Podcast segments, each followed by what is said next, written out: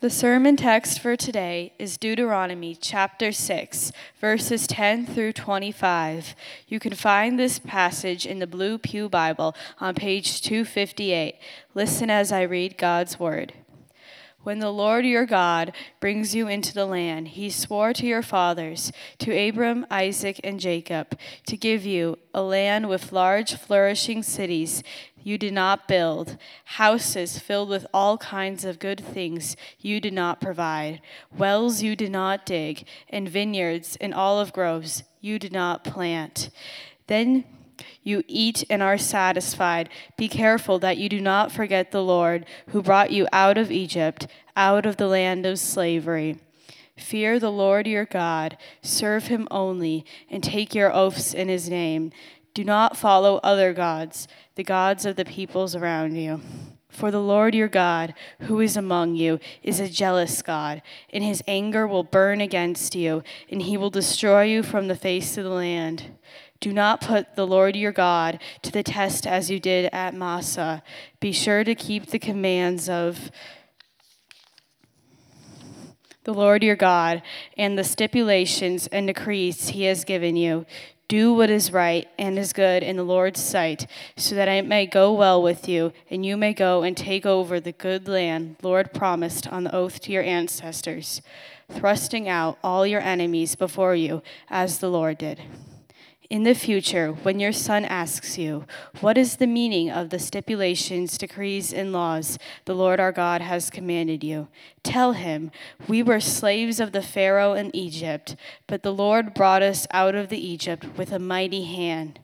Before our eyes, the Lord sent signs and wonders, great and terrible, on Egypt and Pharaoh and his whole household.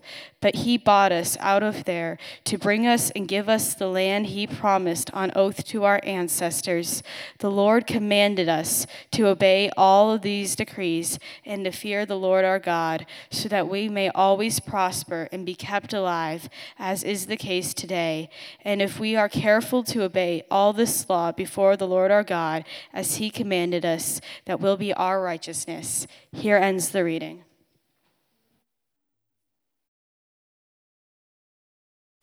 Good morning, everyone. Let me tell you about a small miracle that happened in our house last night. Uh, maybe some of you experienced this. Uh, the clocks were turned back, which means we all gained an hour of sleep, which also means I'm like looking out to uh, secretly judge those of you who are going to fall asleep because you had an extra hour of sleep. Um, but that's right. The, the miracle that happened in our household is that uh, I woke up this morning and I got here and I texted my wife Dina and I said, Did our children wake up last night? And she said, Not that I heard. And I was like, Our kids slept through the night on a, on a day like this? You know, it, it's, always, it, it's always when the clocks go forward and you lose an hour, they're like up a whole bunch. And I was like, This is amazing. What a gift from God that we get an extra hour of sleep. I don't care for daylight savings time. I like this part of it. I don't like the uh, spring forward part of it, but. Um, hoping that you guys all had a restful uh, night and maybe, hopefully, got a little bit extra sleep last night than you normally do. Uh, we are in the last couple weeks here of this series that we have been in in the book of Psalms, looking at Psalm 1.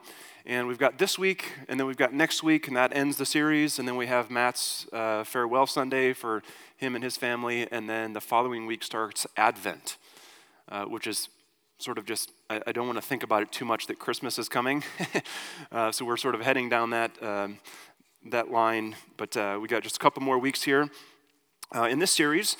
And uh, I want to invite you to stand as we've done for this whole message series. We have been setting out to, uh, if, if you're able, to memorize Psalm 1. And I know that some of you uh, close your eyes when we do this here so that you can uh, see if you can get it. I know that others of you have told me, you know, it's really hard for me because I didn't grow up with the NIV. And so it's just easier for me to, to think about or to memorize a different translation. And so, whatever translation you are using uh, to memorize this, uh, we're just so thankful that you have been uh, doing that along with us. So uh, let's say Psalm 1 together. Blessed is the one who does not walk in step with the wicked, or stand in the way that sinners take, or sit in the company of mockers, but whose delight is in the law of the Lord, and who meditates on his law day and night. That person is like a tree planted by streams of water, which yields its fruit in season and whose leaf does not wither. Whatever they do prospers. Not so the wicked. They are like chaff that the wind blows away. Therefore, the wicked will not stand in the judgment, nor sinners in the assembly of the righteous. For the Lord watches over the way of the righteous, but the way of the wicked leads to destruction. Would you remain standing as we pray?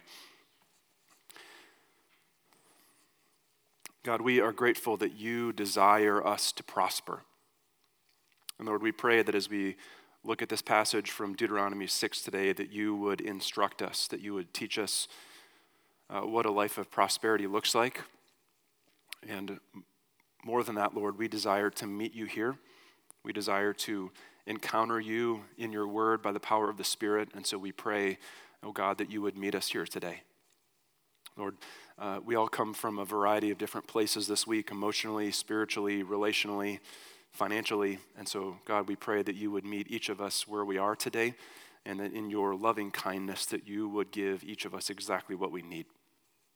God, we trust you with that. We love you. And we ask that you would do all of this in the name of your Son, Jesus. And all God's people said, Amen. You may be seated. Well, today we're going to be focusing in on this summary statement. We are told that the prosperous person, the blessed person, is the one who delights in the instruction of the Lord, who meditates on it day and night, and that person is like a tree that has been planted by streams of water. They are deeply rooted they bear fruit in season, their leaf does not wither. And here today, we're going to be looking at this phrase whatever they do prospers. And we're going to be thinking about living lives of prosperity here today. Uh, on the front end, as we begin to talk about prosperity, I think it's important that we uh, sort of name a couple of the different extremes that we really have to be careful that we avoid as we talk about the subject of prosperity. Okay? On the one hand, there is uh, what you may know as the prosperity gospel, which essentially teaches uh, you should be physically and materially prosperous and abundant all the time. And if you're not, it's because there is some lack of faith that you have. It's because there is some sin that you have in your life that you've not confessed. And so, if you want to prosper, you need to uh, muster up more faith you need to generate more faith. You need to root out whatever, uh, you need to unearth whatever sin that is in your life. And when you do that, when you clear that ground, there will be material abundance and prosperity. There will be health. There will be finances. There will be all those good things that God gives to you if you can just believe hard enough, if you can just get rid of any of the dirty stuff in your life. Okay? So that's one extreme that we need to avoid uh, at all costs the prosperity gospel. But then on the other hand, there is something that is, uh, you could call it the, the poverty gospel. It's a poverty mindset which says material possessions are bad. And this is uh, maybe more subtle, but this is a way of thinking that says um, material possessions are at best something that we should look at with extreme suspicion. This mindset says uh, you, you should not have really nice things. Uh, you could go out and buy a North Face jacket or shirt. Why would you do that when you could get something that's similar but cheaper from a different store or from a thrift store? Why would you waste that money on a name brand piece of clothing or a, you know, a nice car or any sort of good material possession when you could put that money to work in, uh, for something more important like ministry? like the saving of souls. Right? And so it sets up this false dichotomy between material possessions are bad and doing ministry and soul work is really good work. And what it's rooted in is it's rooted in a, uh, a something that's really dangerous. It's rooted in an escapist theology that says this world's all going to burn in the end, anyways, so don't get attached to it. It's rooted in a way of thinking that says, This world isn't my home, I'm just passing through. So none of the things that are of this world are important enough to care about. And so, on the one hand, you've got the prosperity gospel that says, uh, you should be experiencing material prosperity and abundance all the time. And if you're not, something's wrong with you. And then on the other side, the things of this world are kind of bad, and we should reject worldly things and only care about spiritual things. And both of those are nowhere to be found in the Bible. There are elements of both of those that are true, uh, just to be clear. There's a little bit of truth in both of those, but none of those accurately represent what the Bible teaches about a life of flourishing and prosperity. And so, what I want to do this morning in the brief time we have is just think with you and sort of try and chart a middle way. Uh, in between these two opposite extremes that we need to avoid, what do we do? How do we think about a life of prosperity? So, I want to sort of chart a way to navigate through that and sort of just lay out a framework for uh, what this passage and what the Bible teaches about a life of prosperity. So, the first part of that framework that we see here in Deuteronomy 6 is this God wants his people to prosper. Now, that may sound really sort of simplistic, it may not sound very profound. And yet, we can't talk about a life of prosperity in any way without seeing and understanding first that God desires his people to prosper. Okay? Uh, we see this in the text. If you look in verse 17, be sure to keep the commands of the Lord your God and the stipulations and decrees he has given you. Do what is right and good in the Lord's sight, so that it may go well with you and you may go into and take over the good land the Lord promised on oath to give your ancestors. Then you can jump down to verse 24, which says, The Lord commanded us to obey all these decrees and to fear the Lord our God so that we might always prosper and be kept alive, as is the case today. So you see, more than once in this passage, Moses is saying, God desires you as his people to prosper. And I think what we need to recognize is that this is not some this is not some isolated thing in, in, in just this passage. This, this idea that God desires his people to prosper is not found only in Deuteronomy chapter 6. This is something that is a thread that runs throughout the entire story of the Bible that leads up to this point in Deuteronomy 6. So let's just uh, take a moment and kind of sketch that story. And as we do, we're going to see God's desire for his people to prosper. So let's go all the way back to the beginning. As we do here often at Elmwood, let's go back to Genesis chapter 1. Okay? And as we go back to Genesis 1, what we see is that God created Adam and Eve in his image and placed them in the garden, which was a place of abundance and prosperity. As you read the account of the creation in Genesis 1, you see the repeated refrain, and it was good, and it was good, and it was good, and it was very good. God designed us to live in a place of prosperity and abundance, and what made it a place of prosperity was not just that they had a bunch of nice trees to eat off of. What made it a place of prosperity was not just that they had lots of resources around them. What made it a place of prosperity was that God's presence was with his people.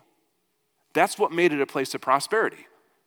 Adam and Eve were given a command you can eat of anything that you see around you in the garden. Just don't eat of this one tree that I've commanded you not to eat fruit from. Adam and Eve chose to disobey God's instruction. They rebelled against him. They chose to do what was right in their own eyes instead of doing what God had instructed them. And as a result, God expelled them out of the garden and they were expelled not just away from all of the, the, the abundance materially that existed in the garden, they were expelled out away from the presence of God, which was their source of life. But even in that, we see the mercy of God and we see God's desire for his people to prosper. Because God expelled them out of his presence and said, I'm going to give you a descendant who will crush the head of the serpent. So even as he's exercising his justice on Adam and Eve for their disobedience, he promises that what was lost in the garden will one day be restored to you. So God is promising that he's going to bring once again prosperity to his people the way that they experienced it in the garden. We see that God calls a man named Abraham.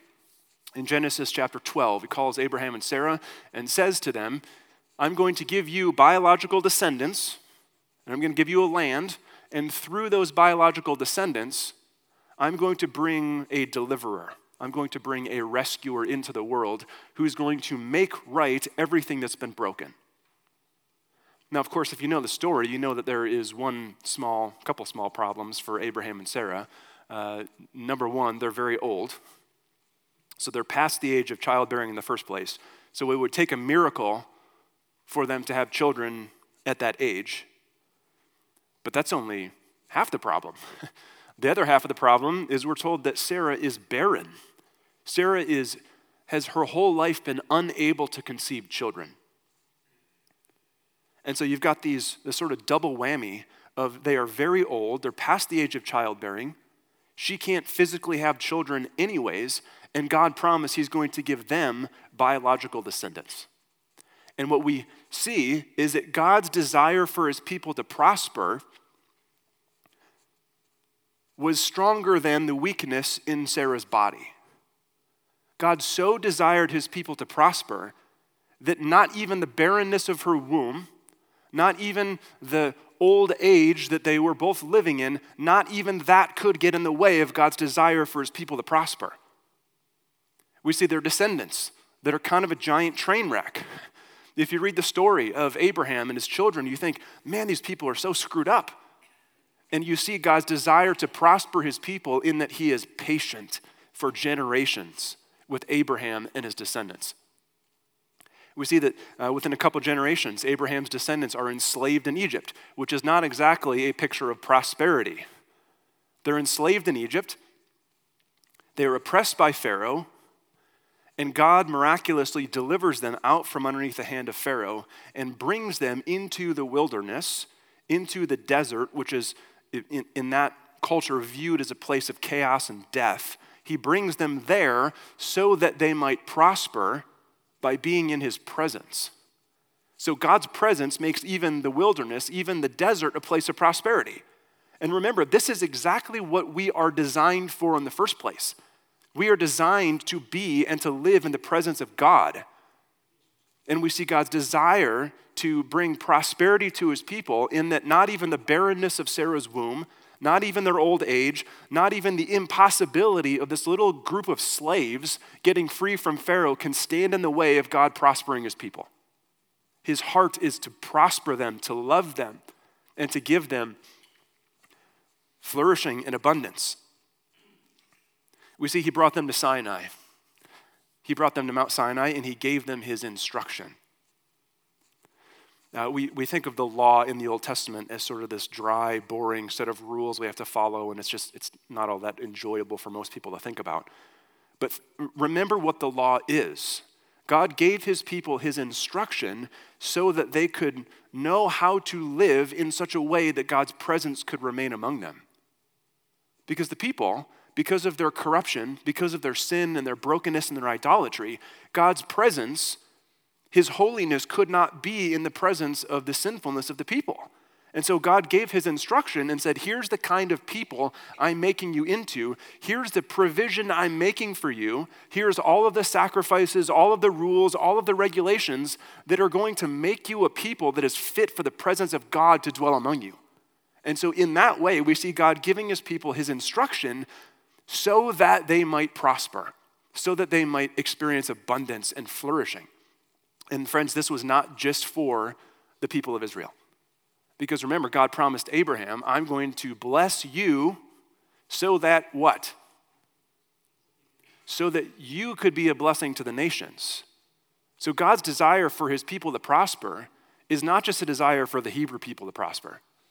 It's not a desire just for this one sort of isolated group of people to experience abundance and flourishing. God's desire is that through his people, through this covenant people, this special possession that he has created, his prosperity would be unleashed into all of the world and all of the nations would experience it. People from every tribe, every tongue, every nation, every culture, every ethnicity, every skin color, everyone would experience this. And that is God's design, that is God's heart. God desires his people to prosper. And so, do you see throughout the entire Bible leading up to this point, God's desire is for his people to prosper. And friends, I think that this morning we have to see We need to begin by seeing God's desire for his people to prosper, but not just generically. You know, we could sit here and think, okay, yeah, God wants, quote unquote, someone to prosper. I think what God wants us to see today is that God desires you to prosper. God's heart is that you, in your specific life circumstances, whatever that looks like, God's heart is for your prospering. God's heart is for your good.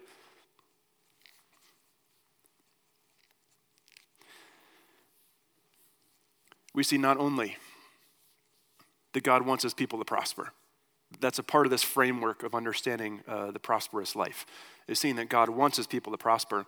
But the second part of this we see in Deuteronomy 6 is this God graciously deter- determines what prospering and prosperity looks like. Prosperity doesn't look the same for everyone. And we see that God Himself graciously and lovingly determines for each person in each situation what prosperity looks like. I think we have to be really careful. Uh, we have to resist the temptation to equate prosperity with material abundance. Isn't that, isn't that what we tend to do? We tend to think that, well, if I have lots of material possessions, if I'm healthy, if I've got all this good stuff, well, clearly I'm prospering. But if I don't have those things, I'm not prospering. We have to resist, we have to sort of disassociate the word prosperity with material abundance in our minds and not equate those things as if they are always the same thing because they're not. Now, Moses tells the people here, he says, prosperity might include material abundance. Absolutely. Look at verse 10. When the Lord your God brings you into the land he swore to your fathers, to Abraham, Isaac, and Jacob, to give you a land with large, flourishing cities you did not build, houses filled with all kinds of good things you did not provide, wells you did not dig, vineyards and olive groves you did not plant. Then, when you eat and are satisfied, be careful you do not forget the Lord who brought you out of Egypt, out of the land of slavery. So he's saying here, God is going to bring you into a land and you are going to experience material abundance. There's going to be resources that are there that you have nothing to do with providing for yourself. God is going to provide this for you. And so, yes, sometimes prosperity includes material abundance. And isn't it ironic what Moses says here that the material abundance God provides can lead us to forget the God who gave us that material abundance? When you get into the land, when you experience all these things, don't forget where it all came from. No one intends to do this. It doesn't happen overnight, but slowly over time, we can begin to find our security and our comfort and our enjoyment and our sense of worth and identity in the things that God provides for us instead of God Himself. And so there's a danger that those material possessions, that the good things God provides for us, that God desires for us to experience, those things would draw our hearts away from Him as the giver of all good things, and we would delight in those things instead of delighting in God who gave them to us in the first place. And so I think we, we, we all understand, right, that you, you, this, this follows a progression of, you know, you, you, get material abundance, and there's this sort of, um, it becomes like, ooh, I've never made this much money before. Wow, I've, I've you know, I've never had a car this nice before. I, you know, this, ooh, this is, this is kind of nice. I'm not used to this. I could, you know, and, and you, it sort of starts with this, you know, like we're pleasantly surprised by this. And then that turns into we, we get used to it. We become accustomed to it, and it no longer is exciting for us. And then we become entitled. And all of a sudden, those things that were a, a wonderful surprise, a gift from God, that, we, we sort of experienced them and thought like man i've never had this. This is so wonderful. This is so great. Thank you god. All of a sudden those things become essential to our like basic contentment in life because we become accustomed to them because we become um, yeah we become entitled. And so there's a danger of material prosperity. But the point is that sometimes our prosperity includes uh, material abundance. Praise god when that happens Enjoy that when it happens. That is a gift from God. And guard your heart that you don't love material possessions instead of God who gave them to you in the first place. So sometimes it includes material abundance, but sometimes prosperity might not include material abundance. This whole chapter is, is, talks a whole lot about how God wants to bless his people. He wants to prosper his people. He says it multiple times. You're going to go into this land of prosperity. And, and sort of the, the theme and the tone of Deuteronomy 6 is that God wants to give you material abundance. And then there's this verse that's sort of just like stuck in there that I think a lot of us tend to just like jump over. Look at verse 16. Do not put the Lord your God to the test as you did at Massah. Let me just kind of read over that and go on to the next verse. Remember what happened at Massah.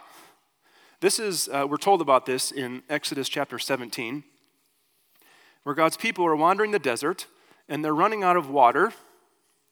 So they quarreled with Moses and said, Give us water to drink. Moses replied, Why do you quarrel with me? Why do you put Yahweh to the test? But the people were thirsty for water there, and they grumbled against Moses. They said, Why did you bring us out of Egypt to make us and our children and our livestock die of thirst? And so they experience lack of material abundance.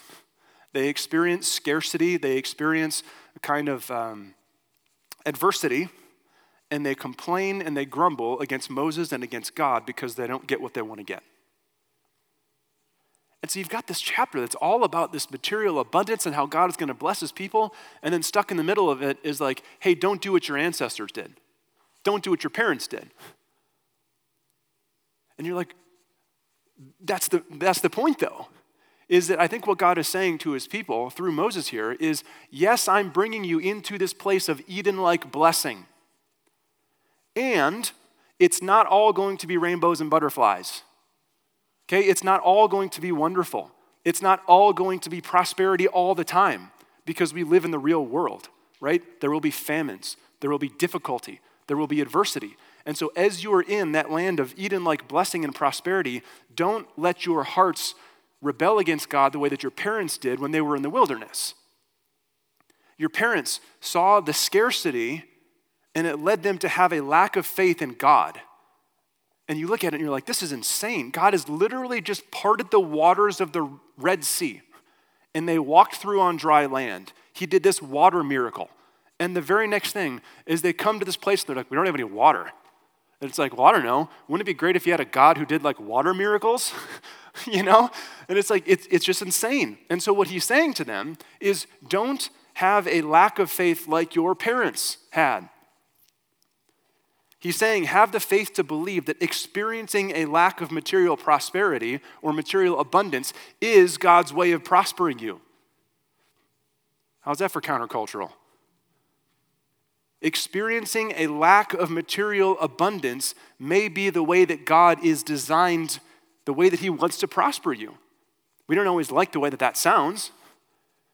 And yet, Moses is saying to the people, have faith that He is the kind of God who knows exactly what you need and will give you everything you need to lead you to your flourishing and prosperity. He may not give you everything you want, and yet He knows exactly what you, in your situation, what you need to flourish and prosper, and He's giving that to you. We can trust Him because we know, we've already seen, He desires His people to flourish, He desires His people to prosper. And so we can trust Him with that. And even if they don't have the material prosperity, even if they don't have the material abundance, they are still living in the land of promise and they still have the presence of God among them. And remember, that is the source of their prosperity in the first place. They're not prospering because they have nice houses and gardens and olive groves and all the, you know, the livestock and all that. That's not the source of their true prosperity. The source of, of their prosperity is that they are living in the land of promise and God's presence is with them. So even if they don't have any of the material abundance, they still have the one thing that is actually going to lead to their prosperity and their flourishing. And so, yes, sometimes Our prosperity may include material abundance. And again, praise God when that happens. And our prosperity may not include material abundance. And our hearts need to learn to trust God in the midst of that. Friends, this is so important for us because we will experience seasons of scarcity. We will experience seasons where we look at our life circumstances, we look at our health, we look at our job, we look at our family, we look at our finances, we look at whatever thing it is, and we say, man, this certainly doesn't feel like prospering to me. If I were to, you know, be given a hundred words to describe my situation, prospering would not be one of them. And we have the temptation in those moments to say, see, I knew it. He doesn't really care about me. We have the temptation in those moments to believe the lie that God is withholding from us, that God does not love us, that He's punishing us, that He's making an example of us, that He's maybe, you know, making us pay some sort of penance for our past sins. And what we do is we look to what we know to be true about who God is. Remember, it's clear God desires His people to prosper. And so when we experience a kind of prosperity that does not include material abundance, we don't lose heart. We interpret those circumstances and we say, okay, I wouldn't describe this as material prosperity. No one else would look at my life and say, wow, you're just like, you know, like a, a blossoming flower of prosperity. And yet we interpret our circumstances through what we know to be true about who God is, which is why having any sort of framework for understanding the life of prosperity has to begin with seeing who God is. He is a loving and generous Father who delights to give you every good thing that you need. He desires that you would prosper, and we see in the Bible that He has gone to great lengths to accomplish your prosperity. And so we know that to be true about who God is. And so that leads us to a place where we say, you know, I don't understand my circumstances. I don't understand all of this. I would choose, if it was up to me, I would choose this differently. And yet I know who God is. That's why we have to begin by seeing the person of God and, and have our hearts fixed on that. We can trust Him. And ultimately, we know we can trust Him because God gave us His Son. So, yes, this framework begins by seeing that God wants to prosper His people. The other part of that is that God graciously and lovingly determines what prosperity looks like. But the last thing we have to see is this in Jesus, God has secured our true prosperity. In Jesus, God has already secured and thus guaranteed our true and ultimate and lasting prosperity. And He did it in a way that was rather unexpected. He did it in a way that was uh, rather surprising. You know, uh, Jesus is the promised deliverer, the one who's going to take everything that's broken and make it right again. And he didn't come with fanfare, he didn't come uh, as someone who was well known, as someone who was wealthy, as someone who had a whole bunch of material abundance. He didn't have that. Jesus was born into a poor family that was from kind of this little nowhere town of Nazareth. He spent 30 years of his life in total obscurity, doing ordinary work that nobody noticed. When he was in his public ministry, he was homeless for those three years. Jesus, like, couch surfed with people because he didn't have a home of his own. And we see that he was rejected uh, very vehemently and aggressively and violently opposed by the religious leaders of the time. We see that he was rejected in large part by the people he came to save, and he died unjustly at the hands of the occupying Roman Empire. Not exactly a life you look at and say, that's the kind of life I want. That's a life of prosperity. And yet we know that Jesus did prosper because he lived his entire life in union with the Father. And that is what, that is the source of his prosperity. The prosperity we see in Jesus' life was not, oh, he, he had a whole lot, a lot of money and lots of fanfare and people loved him and he had all these nice, wonderful material possessions and his life was comfortable and safe and all that stuff. The opposite is true. The source of his prosperity was not his circumstances or material possessions. The source of his prosperity was his loving union with the Father. And, friends, the good news is that when Jesus offered his life in place of ours, he made it possible for us to be cleansed from our sin. He made it possible for us to be to have our sin and, and the idolatry that exists in our hearts, to have that washed away. So that the very presence of God could come dwell within us in his spirit. And so that thing that is the source of our ultimate prosperity, being in the presence of God through the work of Jesus, when we trust in Jesus, we have that thing that is the ultimate source of prosperity. And so, whatever else our circumstances look like, that may just be icing on the cake.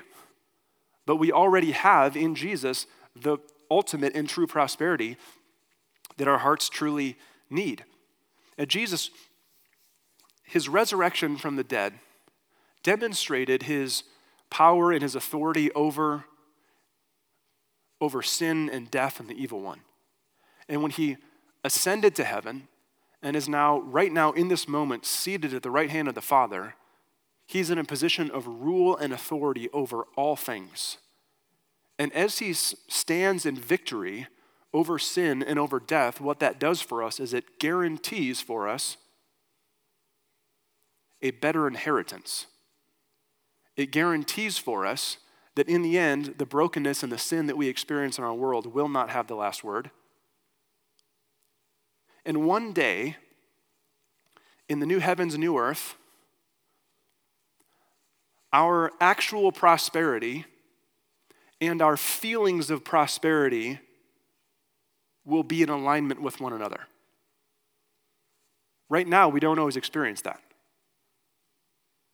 But one day, our experience of actual prosperity and all of the external circumstances of that will one day be in alignment.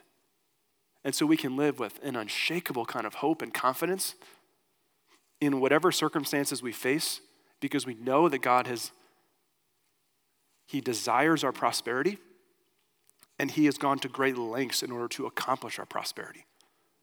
And so we can live as people of confidence and hope and so that's my, that's my encouragement for you, friends, this morning, is would you believe the good news?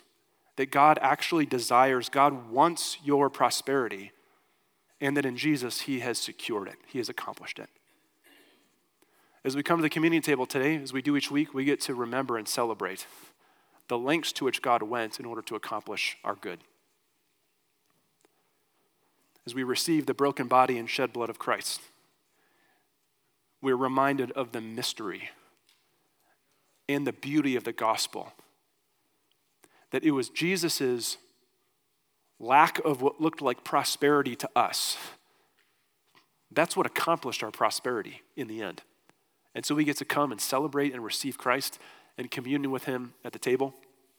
And so I want to invite you as we uh, come to the communion table today, would you take a few moments of silent confession and reflection and uh, take some time to prepare your hearts? as we come to the table today.